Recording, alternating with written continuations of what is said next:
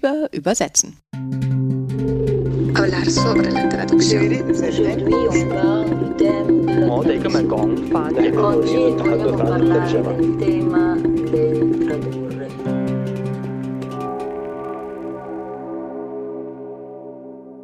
Herzlich willkommen zur 16. Folge von Über Übersetzen.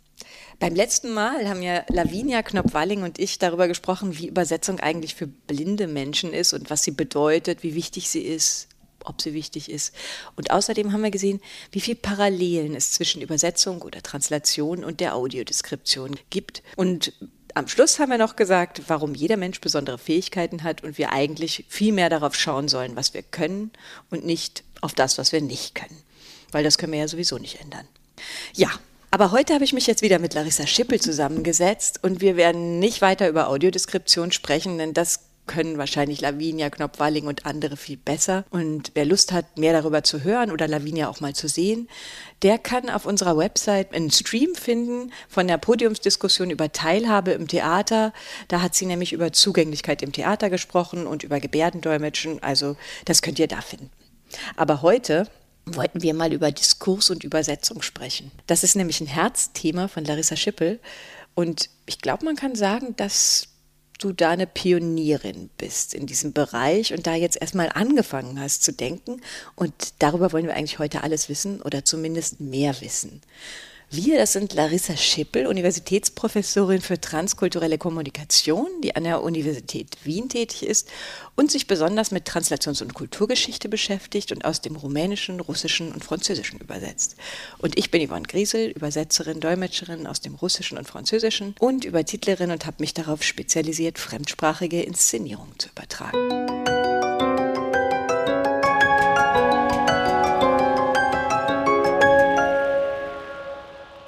Ja, wir haben ja beim letzten Mal hier mm, in unserem theoretischen Teil über Neuübersetzungen gesprochen, über die besondere Rolle, warum es wichtig ist, dass Neuübersetzungen angefertigt werden, welche Rolle sie für die gesellschaftliche Entwicklung spielen. Also am Beispiel von Simone de Beauvoir hast du uns erzählt, wie es auch sein kann, dass ein ganzer Diskurs nicht ankommt, zum Beispiel bei einer Fehlübersetzung vom Französischen ins Deutsche und all solche Sachen. Ja, und das ist eigentlich was, wo wir heute dran anknüpfen wollen, weil es sind ja Diskurse, die da behandelt werden und Diskurse, also an diesem Beispiel von Simone de Beauvoir haben wir gesehen, das ist im Prinzip ein Diskurs, der bei uns nicht ankommt durch Übersetzung. Früher ging man ja immer davon aus, dass wir übersetzen in einer einheitlichen Kultur, also dass die Kultur ein relativ in sich geschlossener Bereich ist. Und dann kamen erste Theoretiker wie Bappa, die, die gesagt haben, naja, eigentlich haben wir es mit Hybridität zu tun. Die Kultur ist in sich gar nicht so geschlossen, dass wir immer sagen können, wir übersetzen von einer Ausgangskultur in eine Zielkultur. Da gibt's sehr viele verschiedene Zwischenbereiche. Und ich fand das ganz spannend. Äh, du hast einen Artikel geschrieben, Weltbilder und Selbstbilder, Translation und Diskurs und plädierst dafür, dass wir überhaupt vielleicht uns von diesem Kulturbegriff ein bisschen lösen, der ja auch ganz verschiedentlich definiert ist, und den durch Diskurs ersetzen. Und da mal schauen, was überhaupt für eine Rolle Translation im Diskurs spielt und ob uns das nicht weiterbringt. Also immer davon zu sprechen, Ausgangskultur, Zielkultur und da diese Übersetzung zu tun. Wie bist du darauf gekommen oder warum ist es so, dass du glaubst, dass Diskurs da besser geeignet ist? Das Verrückte ist übrigens, nachdem sich diese Zweifel am Sinn des Kulturbegriffs immer mehr verdichteten, für mich jetzt ganz persönlich, wurde ich berufen auf eine Professur für transkulturelle Kommunikation, womit ich mich also erneut mit diesem Kulturbegriff auseinandersetzen musste. Und ich muss ehrlich sagen, ich liebe ihn bis heute nicht. Ich glaube, da treffen wir uns auch in unserer Sicht mhm. auf das, was mit Kultur gemeint ist. Und es geht ja auch kunterbunt durcheinander. Ja, es gibt ja so also, viele verschiedene wenn Definitionen von Kultur. genannt werden, ein Wort, wo ich mich, also da räufeln sich mir die Fußnägel, die Kultur schaffen. Nee, das sind Künstlerinnen und Künstler und alle, die damit verbunden sind, um Kunst sichtbar, hörbar, riechbar, fühlbar, was auch immer zu machen, nicht, wenn man an die Veranstaltungstechnik und so weiter denkt. Also diese Kulturvorstellung, die bis heute eigentlich existiert und ziemlich stark vorhanden ist, geht auf Herder zurück. Für Herder sind die Kulturen Kugeln. Und dieses Kugelbild der schönen, runden, abgeschlossenen, homogenen Kultur, das passt den Konstrukteuren der Nation in den Graben. Ja. Sie benutzen also diese Kulturvorstellung und diese Homogenitätsvorstellungen passen natürlich auch zur Nation nicht. Wir sind alle Franzosen. Wir sind alle Franzosen, heißt, wir sprechen alle Französisch. Wir schreiben uns ein in eine historische Tradition. Wir haben äh, Bräuche und Traditionen, denen wir uns verpflichtet fühlen. Eine einzige Religion. Unser französisches Essen. Wir leben wie Gott in Frankreich. Und es sind ja so idyllische Bilder, die gemalt werden, eigentlich um die Realitäten zuzudecken. Mhm, die es ja so nie gab, wahrscheinlich. Nie. Ja. Niemals. Und dieses Vorbild der französischen Nation mit der französischen Kultur, die nebenbei die okzitanische in einer Art und Weise und einer Geschwindigkeit verdrängt, klein gemacht und zerstört hat, bis es dann sozusagen wieder zu einer Revolte gegen diese Kulturzerstörung kommt. Diese französische Nation, la Grande Nation eben, wird zum Vorbild für europäische Nationsbildungsprozesse. Mhm. Und immer verbunden mit dieser Idee der Gemeinsamkeit, der Einheitlichkeit, der idealen Welt. Irgendwie schon, ja. So, also in, in Anführungszeichen. Und wenn man sich dann ansieht, wie die Texte aussehen, stellt man fest, ups, die Texte stehen gar nicht allein. Ne? Also wenn wir übers Übersetzen reden, reden wir immer über einen Einzeltext. Mhm. Aber dieser Text lebt nicht allein. Selbst ohne Übersetzung gehört er zu einer Gruppe von Texten, zu einem Bündel von Texten, zu einer Textformation, zu einem Korpus könnte man sagen, wenn man von oben drauf mhm. schaut und es beschreiben will. Und insofern ist Michel Foucault mit seiner Vorstellung vom Diskurs für meine Begriffe sehr gut geeignet, obwohl seine Intention eine ganz andere war. Er ist ja Philosoph. Er verfolgt im Grunde genommen, wie entstehen Begriffe und die damit verbundenen Vorstellungen also eines von Foucaults ersten Büchern beschäftigt sich mit der Vorstellung davon, was ist normal und was ist verrückt. Mhm. Also Menschen einzustufen, die sind normal, das ist die Mehrheit natürlich immer, und dann gibt's die, die verrückt sind, die nicht normal sind, die man irgendwann dann einsperren muss, weil sie so verrückt sind. Deswegen heißt das Buch auch Überwachen und Strafen, surveiller et punir. Mhm seine Arbeit zu den Gefängnissen. Das heißt also, wie entsteht denn so eine Vorstellung davon, wo die Grenzen der Normalität sind? Da ist seine Interpretation, das passiert auf der Grundlage von Texten, von Äußerungen aller Art. Mhm. Und die schaffen Grenzen. Das gehört noch zum Bereich der Normalität und das ist außerhalb. Das heißt also, für ihn ist dieses Textgefüge, die Texte, die da zusammenkommen, ein Diskurs und er fragt nach der Macht hinter dem Diskurs. Mhm. Das ist sein Anhalt. Also insofern ist Foucault auch nicht der geeignete Sparringspartner für diejenigen, die sich streiten darüber, ob man mit Hilfe von Sprache die Welt verändern kann. Seine Vorstellung ist, die Macht der Diskurse und die Interessen, die hinter den Diskursen stecken, und die man offenlegen muss. Deswegen folgt daraus die Analyse des Diskurs, mhm. die Diskursanalyse. Ich muss diesen Diskurs analysieren, der tritt nur intuitiv zutage. Ich kann nicht in die Bibliothek gehen und sagen, geben Sie mir doch mal bitte den deutschsprachigen Diskurs zum Thema Klimawandel des 20. Jahrhunderts, mhm. sondern er besteht aus einer Unmasse von Texten. Und dann ist der Diskurs für Foucault und folgenden Diskursforscher sozusagen eine Menge gleichgerichteter Texte. Die Aussagerichtung geht konform. Mhm. Die Kritiker des Diskurses nennen das dann Mainstream. Ja. Wir haben also eine Menge gleichgerichteter Texte, wobei gleichgerichtet natürlich relativ ist.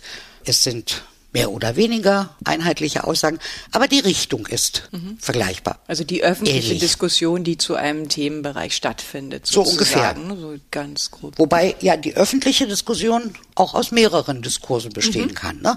Wir haben also, sagen wir mal, hier diesen Diskursstrang vom Klimawandel, von der Bedrohung der Erde, von der Notwendigkeit dagegen was zu tun und so weiter. Aber wir haben auch andere. Die sind sicherlich gegenwärtig sehr viel schwächer, zumindest zu mhm. hören.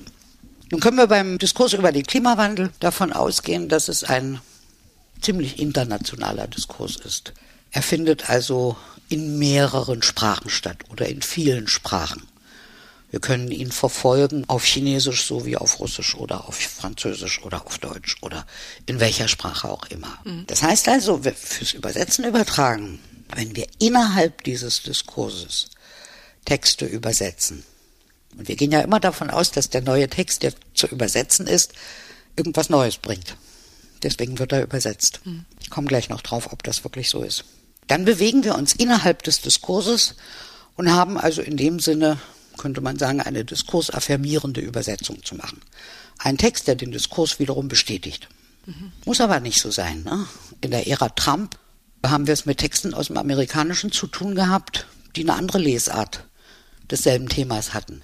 Wenn ich den Text jetzt ins Deutsche übertrage, was mache ich jetzt damit? Der passt nicht zum deutschsprachigen Diskurs, zum Klimawandel. Das heißt also, ich muss Signale setzen, dass der eine andere Aussagerichtung hat, obwohl er eigentlich ein Mainstream-Diskurs ist, nämlich in den USA in der Ära Trump und so weiter und so fort. Das heißt, das Übersetzen eines Textes bewegt sich entweder innerhalb eines Diskurses, ein und desselben, oder zwischen verschiedenen Diskursen. Weil eigentlich geht man ja davon aus, dass in jedem Land immer verschiedene, also gut, vielleicht haben wir globale Diskurse, aber meistens haben wir ja doch in jedem Land relativ eigene Diskurse. Ne? Das heißt, wir switchen immer als ÜbersetzerInnen zwischen den Diskursen, müssen wir mal irgendwie die verbinden oder eben. Das ist meine These, nicht? Ne? Dass das Übersetzen eigentlich immer ein interdiskursives Übersetzen ist. Mhm. Zwischen, also die Texte, die wir zu übersetzen haben, gehören zu einem Diskurs, aus dem sie stammen und werden übersetzt und haben sich dort wieder in irgendeiner Form zum Diskurs des Zielraums zu verhalten. Auf welche Weise auch immer. Mhm. Und das hängt von den vorgefundenen Gegebenheiten ab. Und das hängt natürlich auch vom Mut der Übersetzerin ab. Was mache ich denn jetzt hier mit meinem Text? Ne? Ich würde gern auf ein Beispiel kommen, um das vielleicht am historischen Beispiel deutlicher zu machen, wie sich das verhält. Ich nehme dazu einen aufklärerischen Text aus der französischen Aufklärung von einem Mann, der den schönen Namen trug, Bernard Le Bouvier de Fontenelle. Und Fontenelle schreibt 1686, veröffentlicht er einen Text, Entretien sur la pluralité du monde. Mhm. Das ist ins Deutsche übertragen Gespräche über mehr als eine Welt. In diesem Text geht es um, im Grunde genommen ist es ein kosmologischer Text. Der Text um das Weltbild des 17. Jahrhunderts. Mhm. Das heißt, es ist ein Text, in dem das kopernikanische Weltbild propagiert wird. Und da es um das Weltbild geht, geht es also um die Gestirne, die Planeten, den Lauf der Erde, der Sonne, des Mondes und so weiter. Dieser Text wird ins Deutsche übersetzt von Johann Christoph Gottsched, ein uns Vertrauter. Ungefähr 50 Jahre später, Anfang des 18. Jahrhunderts, erscheint die deutsche Übersetzung. Der große Vorteil für Gottsched in der Übersetzung ist, dass er in eine Sprache übersetzt, in deren Welt, also in der Welt der deutschen Sprache, um es mal so auszudrücken, das kopernikanische Weltbild durchgesetzt ist. Und das heißt, er kann sich erlauben, in einen Diskurs hinein zu übersetzen, der bereits vorhanden ist, nämlich der über die Welt Aufstellung sozusagen nach Kopernikus. Und deswegen kann er als selbstbewusster Übersetzer, der nun hier eine vergleichsweise unaufgeregte Arbeit zu leisten hat, nämlich eine weitere Bestätigung, also eine Diskursaffirmation zu bringen, kann er es sich erlauben, mit dem Text auch ein bisschen zu polemisieren. Ein bisschen anders die Situation bei der Übersetzung ins Russische. Die findet ungefähr zeitgleich statt. Die Übersetzung ins Russische wird von Graf Antioch Kantemir gemacht. Botschafter zuerst, Botschafter Russlands, zuerst in London und dann in Paris. Und lernt nun in Paris die Größen seiner Zeit kennen. Unter anderem fällt ihm der Text von Fontenelle in die Hände und er beschließt, diesen Text muss er ins Russische übersetzen, der muss in Russland bekannt werden. Im Unterschied zu Gottsched der sich darauf verlassen kann, dass der Diskurs quasi schon vorhanden ist auf Deutsch, muss Kantemir davon ausgehen, dass das anders ist. Das heißt also, er liefert eine Übersetzung ins Russische ab, nach den obligatorischen Klagegesängen über den Zustand der russischen Sprache, die eine Übersetzung so schwer macht, weil die Begriffe alle noch nicht da sind. Und also es ist ein Text voller erklärender Fußnoten, was immer auch ganz interessant ist an den Fußnoten, die ein Übersetzer setzt kann man ablesen, wie er sein Publikum einschätzt. Mhm. Also, wenn er entscheidet, dass, was weiß ich, Ovid erklärungsbedürftig ist, sagt das was über das, was er bei seinem Publikum erwartet und voraussetzt. Nicht? Oder er sagt was darüber, wie unterschiedlich der Diskurs ist könnte man ja im Idealfall daraus ablesen. Also je mehr Wäre Fußnoten aber eine Idealisierung. ja. Wie auch immer, also Kantemir erläutert ungeheuer viel und zwar in dem Bewusstsein, dass die russische orthodoxe Kirche ja noch das ptolemäische Weltbild vertritt. Mhm. Sie bekämpft das kopernikanische Weltbild noch mit dem Effekt, dass die Übersetzung nicht erscheinen darf. Also zwei Jahre gelingt es der orthodoxen Kirche noch, die Publikation zu verhindern, dann wird der Text gedruckt. Also mhm. es ist nicht so, dass diese Übersetzung jetzt in ein Nichts fällt, aber der offizielle Diskurs über unsere Welt ist noch ein ptolemäisch geprägter und die orthodoxe Kirche versucht ihn so lange wie möglich festzuhalten. Und es gibt noch keine anderen Texte zu dem Zeitpunkt ins Russische? Es gibt sie schon, die Frage ist nur in welchen Kreisen, nicht? Das okay. ist ja nicht, das können wir ja nicht vergleichen mit mhm. heutigen Bedingungen. Ja. Die werden schon zirkuliert haben, da gibt's auch sicherlich Übersetzungen verschiedener Autoren, vor allem aus Frankreich und, und England. Aber sie bilden noch nicht sozusagen das Gros der Vertextung. Mhm. Insofern übersetzt Kantemir sozusagen gegen einen Diskurs. Er bemüht sich mit seiner Übersetzung einen neuen Diskurs zu etablieren. Mhm. Das ist ja das, was du auch in dem Artikel beschrieben hast, dieses, wie überhaupt dann ein Diskurs entsteht. Ne? Genau. Also, äh, das heißt also, er versucht mit seiner Übersetzung einem Denken, einer Vorstellung zum Durchbruch zu verhelfen, für die er noch keine Anknüpfungspunkte in seinem Zielraum hat. Oder mhm. wenn, dann nur weit unterhalb der Ebene der offiziellen Texte. Ja, also, weil dieses Drei-Stufen-Modell ist doch äh, für einen Diskurs, ich komme nur noch mal kurz darauf, weil ich das so spannend fand, wie sich so ein Diskurs etabliert, dass sozusagen erst du eine Thematisierung hast von einem Gegenstand, das heißt eine Kommunikation entsteht über irgendetwas wie jetzt Klima, das ist erstmal die Thematisierung in unserer Gesellschaft und dann kommt eine Textualisierung, das heißt dann entstehen erst die Texte, die nach und nach produziert werden aus verschiedenen Richtungen und dann eine Institutionalisierung und das wird dann zur Tradition. Genau. Das fand ich irgendwie ganz. Das ist das Drei-Stufen-Modell von Assmann, was ich sehr gut brauchbar finde, um solche Prozesse zu beobachten, die sich ja über einen längeren Zeitraum hinziehen, nicht? Also die erste Frage, das was Assmann als Thematisierung bezeichnet, ist das Problem, dass etwas überhaupt erst einmal sagbar wird. Genau. Gender-Debatte. Da, da, haben vorher Leute drüber nachgedacht. Ne? Genau. Da gibt's auch Diskussionen dazu. Aber es kommt irgendwann zu einer gewissen Kulmination. Das ist kein punktuelles Geschehen, sondern das ist so etwas, was brodelt und brodelt und brodelt und dann tritt etwas an die Oberfläche und ist zunächst mal ganz fremd und ungewohnt. Ja, also beim Gendern ist es doch ganz gut, ne? So, natürlich. das fängt an mit den ersten feministischen Sachen, dann brodelt das so hin und her. Und jetzt haben wir plötzlich die Diskussion, dass alle darüber sprechen müssen, ob wir eine gendergerechte Sprache brauchen oder nicht. Genau. Das, 30 äh, das heißt, Jahre. Wir könnten es wiederum zurückbinden an das, was wir im vorletzten Podcast diskutiert haben, an Simone de Beauvoir. Ja. Das, was wir dort über die Übersetzer gesagt haben, über diese beiden männlichen Übersetzer, die also beide Naturwissenschaftler sind, ja.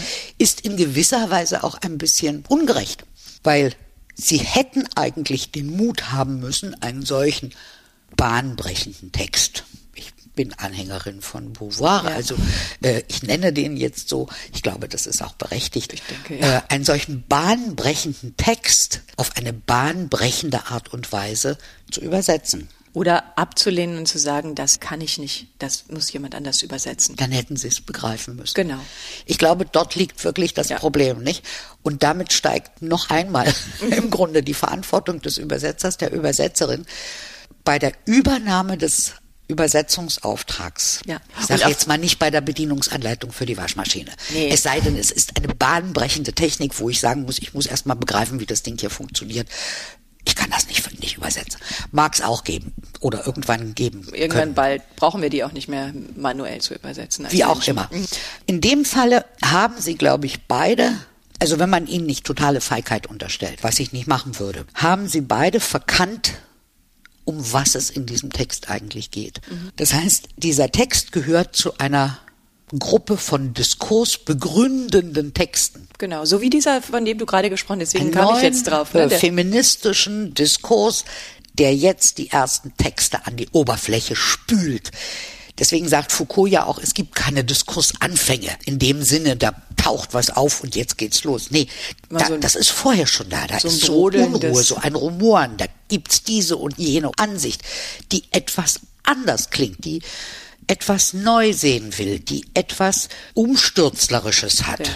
Das heißt, für diesen russischen Text gab es schon überall hier und da mal kleine Texte und jetzt kommt er. Genau. Also in dieser zweiten Stufe der Textualisierung ist der Richtig. Übersetzer im Prinzip drin. Ne? Er textualisiert diesen Kopernikus-Text. Eigentlich müsste er prüfen, in welcher dieser Phasen er ist. Und kann ja sein, er ist beteiligt schon an der Thematisierung. Also mhm. engagierte Frauen, die auch zufällig Übersetzerinnen sind, sind ja möglicherweise durchaus dabei. Und dann läuft ihnen so ein Text über den Weg, wo sie sagen, wow oder sie kriegen die Anfrage mhm. und sagen, ja, den mache ich. Und dann sind sie sich der Verantwortung bewusst, dass sie jetzt beitragen können zur Textualisierung eines neuen Diskurses. Der bekommt jetzt quasi seine Texte. Und mit den Texten wird er fest. Da bekommt er eine gewisse Stabilität. Ja. Es gibt die Möglichkeit des Rückgriffs auf diese nunmehr vorhandenen Texte. Die kann ich benutzen, die kann ich zitieren, darauf kann ich Bezug nehmen. Damit kriegt das Ganze also Text schafft Stabilität in ja. dem Sinne für etwas, das da neu aufgetaucht ist. Oder in diesem Thematisierungsbereich, was du geschrieben hast, fand ich auch total gut, dass die WissenschaftlerInnen schon an den Thematisierungen ganz stark beteiligt sind. Das heißt, sie sind auf den Konferenzen und hören die anderen WissenschaftlerInnen in den anderen Ländern und bringen das erstmal in ihren Köpfen mit, bevor das in Textform genau, kommt. Ne? Genau. Aber das sind ja auch schon Texte, ne? Also dieser Übergang vom Vorsprachlichen oder vom Denken, vom Nachdenken, das weiß man ja von sich selber. Mhm. Man dreht das eine Weile im Kopf rum. Ne? Das trägt man mit, das bewegt einen, man bewegt es. Das ist so eine Sache, da ist eine Idee, die lässt mich nicht wieder los.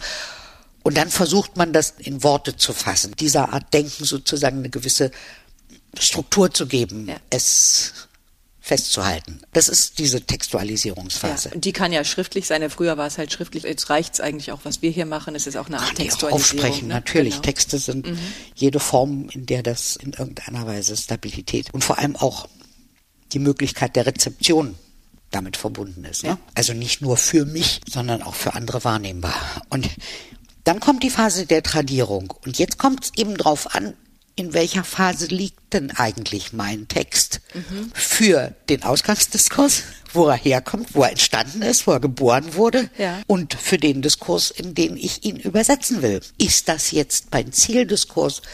Ein internationaler Diskurs, wie zum Beispiel Klimawandel, oder ist es ein zutiefst begrenzter, räumlich begrenzter, sprachlich begrenzter, einzelsprachlich begrenzter Diskurs, den man ja durchaus auch findet, nicht? Das heißt, wenn wir also jetzt nochmal zurückkommen zu Simone de Beauvoir, dann wäre also dieser, das andere Geschlecht ein Buch, das die Textualisierung eines vorab thematisierten, aber hier definitiv verfassten Ideenguts mit sich bringt. Das heißt, Übersetzerinnen und Übersetzer, die das jetzt in eine Sprache anderer Art zu übersetzen haben, aus dem Französischen, wir hatten Deutsch und Englisch, glaube ich, mhm. stehen also nun vor der Aufgabe, nicht nur den Text irgendwie zu übersetzen, sondern letztendlich einen Diskursanfang zu schaffen, mhm. so er in ihrem Sprachraum noch nicht vorhanden ist. Das ist super Verantwortung. Wenn der schon da ist, können Sie dort anknüpfen. Aber vor allem müssen Sie entscheiden, und dafür muss man sich umschauen, habe ich da was, wo ich anknüpfen kann? Oder muss ich da womöglich jetzt kreativ werden, nicht? Mhm. Und ich glaube, dass das eigentlich die größte Verantwortung für Übersetzerinnen und Übersetzer ist, sich dieser gesellschaftlichen Position des Übersetzens bewusst zu werden, dass man darin eine Rolle spielt. Also wir sind halt nicht die unschuldigen, sprachkundigen A nach B Überträgerinnen von fremden Inhalten, mit denen wir nichts zu tun haben, sondern mit jeder Entscheidung entscheiden wir über die Wirksamkeit von Texten und damit über eine gesellschaftliche Wirksamkeit eines Denkens aus einem fremden Raum.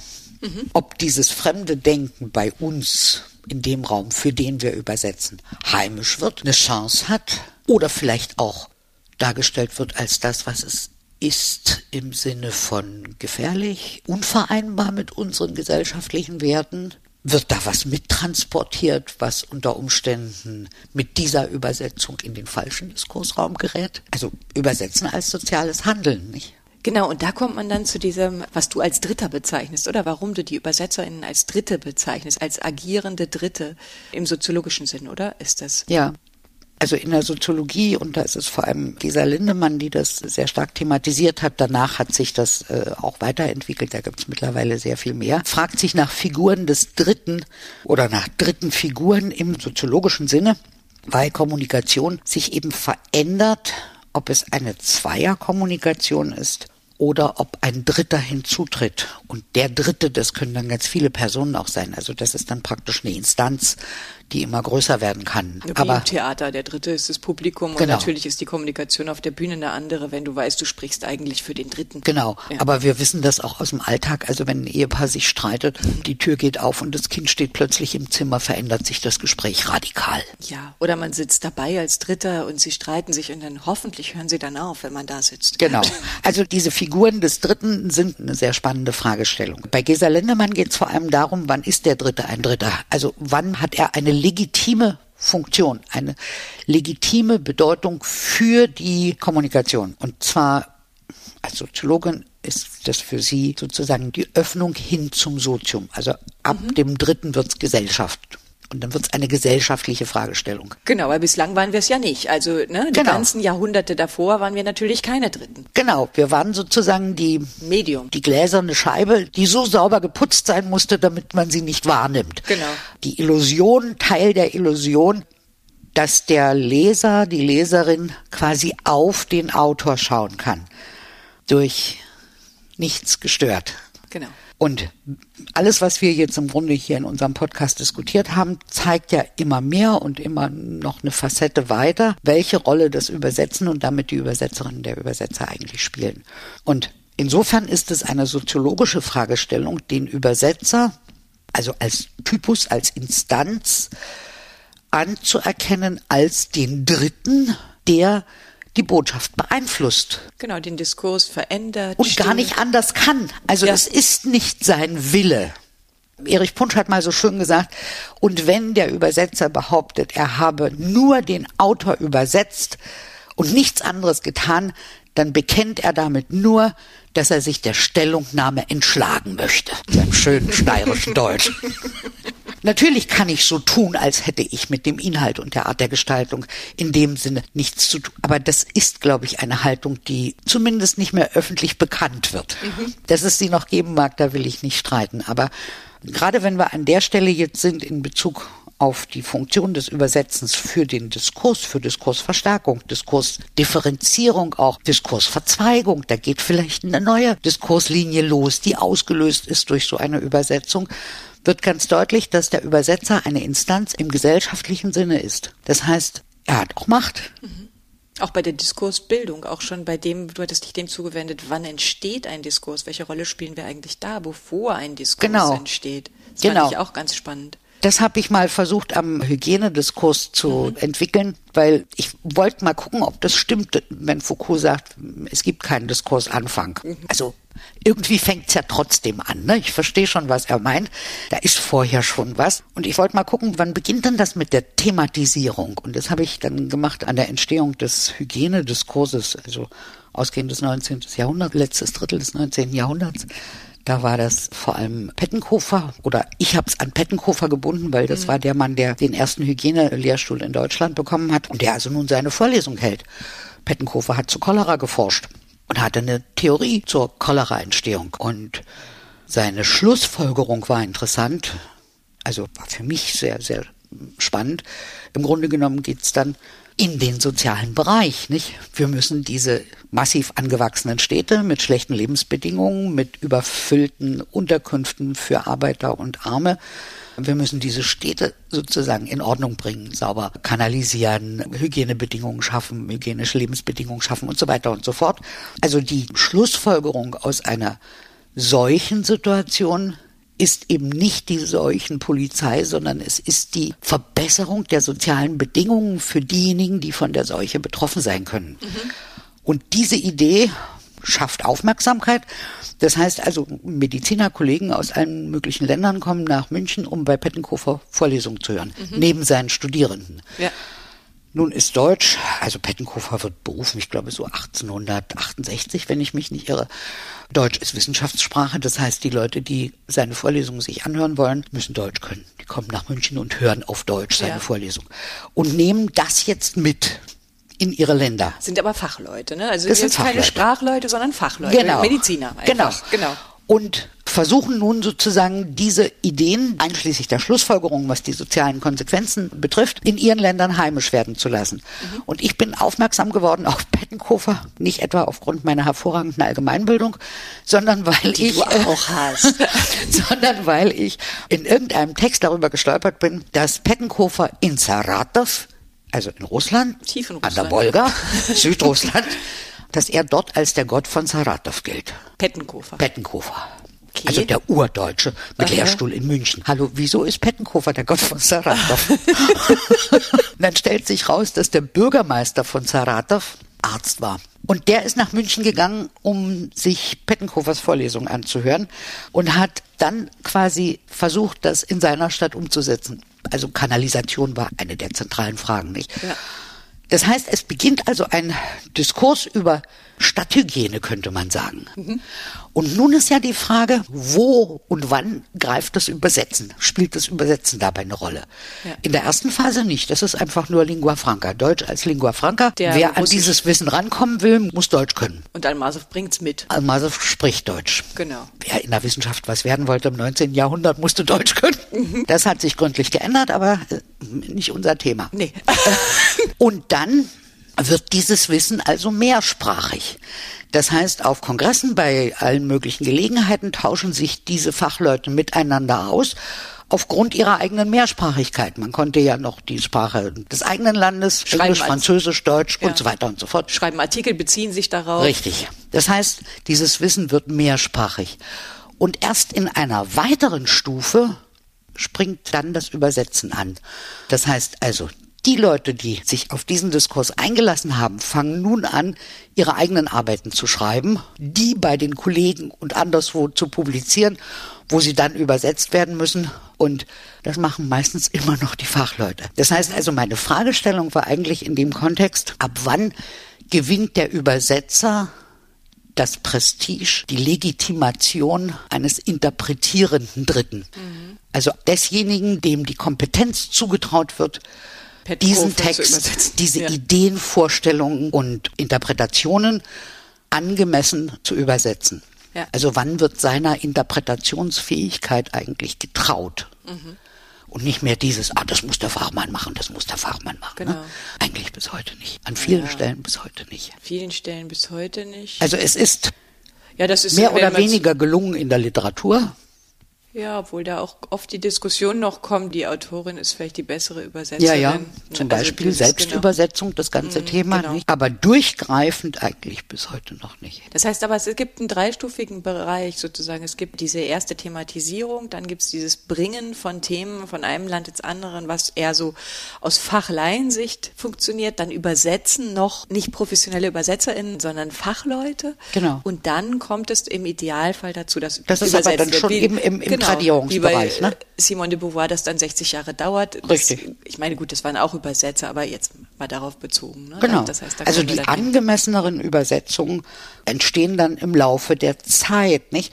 Und dann holt man sich auch zum Beispiel den Burkhard Kröber als den Ego-Übersetzer. Das sind so die Figuren, wo man sagt, die haben quasi diese Interpretationslegitimation, also die, die Berechtigung, eine bestimmte Autorfigur zu interpretieren im Sinne des Übersetzens zugesprochen bekommen. Mhm, und das passiert jetzt immer mehr und deswegen passiert es auch immer mehr, dass die ÜbersetzerInnen mit den Diskurs bestimmen, sozusagen. Bestimmen würde ich noch nicht sagen, nee, aber, aber sie dürfen hin und wieder mitreden. Genau. Was eigentlich ja eine große Veränderung auch bringen würde, wenn man ihnen das mehr zugestehen würde, weil sie sich, wenn man jetzt Länder sich anguckt, in verschiedenen Diskursen bewegen ne, und können naja, ja bringen. Es, es ist natürlich so, aber es ist auf der anderen Seite auch so, also ich sag mal, wir sind ja nicht die besseren Menschen. Ne? Wir? Wenn ich jetzt, also, wir als Übersetzerin. So, okay, ja. es muss schon auch Vielfalt gewahrt bleiben. Und insofern bin ich ja auch mm, jemand, der für Neuübersetzungen immer wieder plädiert, weil die bringen die Vielfalt, die Interpretationsbreite, wenn man jetzt denkt an, habe ja immer wieder von Transfer gesprochen, also von der Selektion der Texte, die man beispielsweise fürs Übersetzen für geeignet hält, nicht? Wenn man das jetzt den Übersetzerinnen komplett überließe, besteht schon auch die Gefahr, dass ich mir das Bücherregal im Ausland dann unter dem Aspekt angucke, was ich vorschlagen möchte und was ich vielleicht dann auch ganz gut übersetzen könnte, mhm. nicht? Also immer ist Interesse auch damit verbunden. Also Motivationen haben natürlich auch Übersetzerinnen. Und von daher ist die Vielfalt die Gewähr dafür, dass es sich kreuzt, überschneidet und auch für Neues immer wieder genügend Platz lässt. Aber die Mitsprache der Übersetzerinnen und Übersetzer in diesem ganzen Feld, die sollte schon weiter mhm. größer werden und weiter ansteigen. Dann würden wir weil auch sie sind wichtige Interpretanten dieses ganzen Prozesses. Weil dann würden wir auch eine Sprachenvielfalt mehr herstellen können, weil im Prinzip ist dieses Ganze, was wir jetzt besprochen haben, dieses Diskursanalytische, das erklärt ja wahrscheinlich auch, warum wir eben so viele Sachen aus dem Englischen übersetzen, weil dieser Diskurs mit diesem Holen, was du meintest, erstmal kommt ein Thema auf, man holt es, man hört es, man hört es natürlich in der Sprache, die man versteht. Jetzt verstehen wir alle Englisch. Das heißt, überproportional viel holen wir aus dieser Sprache oder die Entscheider, die WissenschaftlerInnen holen aus diesem Englischen raus. Und deswegen geht so viel verloren von dem chinesischen, russischen, japanischen. Also da, da geht ja so viel verloren, was da wäre, wenn man den Übersetzenden eine, eine Rolle des Dritten zusprechen würde. Ja, Kühne davon These, ausgehen, dass die Übersetzerinnen das auch wissen und daran ein Interesse haben. Ja. Ich meine, Diskurse sind Macht. Ja. Und die englischsprachigen Diskurse sind die mächtigsten. Ja. Und das hat natürlich Gründe, das hat Motive. Wenn wir das jetzt mit Max Weber analysieren würden, würden wir ganz schnell zur ökonomischen und politischen Macht und so weiter kommen, die dann eben sich als diskursive Macht quasi darstellt. Aber dahinter liegen andere Machtstrukturen, nicht? Und die sprachliche kommt erst danach. Und die Na, erst haben wir die ökonomische und daraus folgt dann eher die sprachliche. Genau. Und dennoch sind es sozusagen die Möglichkeiten im Kleinen aufmerksam mhm. zu machen. Und wir merken es ja auch. Mitunter haben wir einen Text, auch durchaus einen literarischen Text in der Hand, wo wir uns fragen, also mir geht das jedenfalls so, wo ich denke, ich finde keinen Zugang. Ich weiß nicht wirklich, wovon die reden. Ich verstehe jedes Wort natürlich, ich lese die Übersetzung zum Beispiel, aber ich kann das nicht einordnen. Ich habe keine Vorstellung davon, was sich dort abspielt, warum die so agieren, was das für Strukturen sind wie die Verhältnisse der Menschen zueinander sind. Warum sind die so grob? Oder warum sind die so oberflächlich? Oder wie hängt das zusammen? Wo wir eben darauf stoßen, dass es ein Raum ist und eine Sprache, aus der dieser Text kommt, von dem wir so wenig wissen, dass es uns wiederum nicht anspricht, weil wir es nicht einordnen können, nicht? Und ich glaube, dass das für viele andere ähnlich ist und ich meine, in Anbetracht der Fülle der Angebote legt man die dann eben auch beiseite, nicht? Kommt gar nicht über die erste Stufe hinaus. Kommt gar nicht bei der zweiten an, kommt gar nicht für bestimmte Bereiche, gar nicht bei der Textualisierung heraus. Genau. Mhm. Aber stattdessen sind wir ja ganz viele und insofern mag vielleicht jemand anders dann den Text. Ja. Aber es ist wieder wie immer, wenn man es uns zugesteht oder wenn wir, nee, nicht so, so nicht, sondern äh, wenn Übersetzerinnen sich aufrichten und sich ihrer Position bewusst sind und sich auch richtig gestalterisch einbringen, als Dritte eben, als, als Gesprächspartner, dann können wir einfach noch ganz, ganz neue Wege eröffnen. Ja, sicher. ganz andere äh, Sachen Dazu bringen. gehört auch, sich exponieren zu wollen. Ja. Nicht? Und das ist aufregend, anstrengend, mitunter nicht immer vom Erfolg gekrönt, aber auch lohnenswert, wenn es funktioniert. Ja, und man soll sich nicht verstecken, weil wir echt die Leute viel wissen. Ja, puh, das war jetzt aber spannend.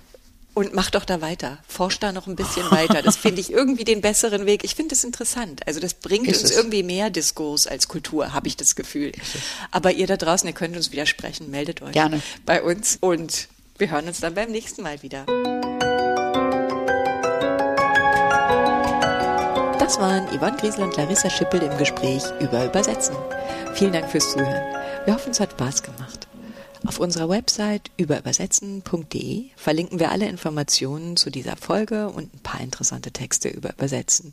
Und wenn Sie mögen, abonnieren Sie über Übersetzen auf Spotify und überall, wo es Podcasts gibt. Empfehlen Sie uns weiter, diskutieren Sie mit uns auf Twitter, Facebook, Instagram. Und wenn Sie oder ihr Fragen habt, Anregungen oder Kritik, dann könnt ihr uns einfach per E-Mail kontaktieren. Schreibt uns einfach an podcast.sprachspiel.org. Wir freuen uns auf jeden Fall über Feedback. Ja, dann bis zum nächsten Mal. Tschüss. Wij willen vertalen. Wij willen tolken. Übersetzen. И, por supuesto, hablar de la traducción. Переводить, переводчица, переводчик, переводчики. Parlare Обсуждаем наши переводы. Переводить. Ты переводчица?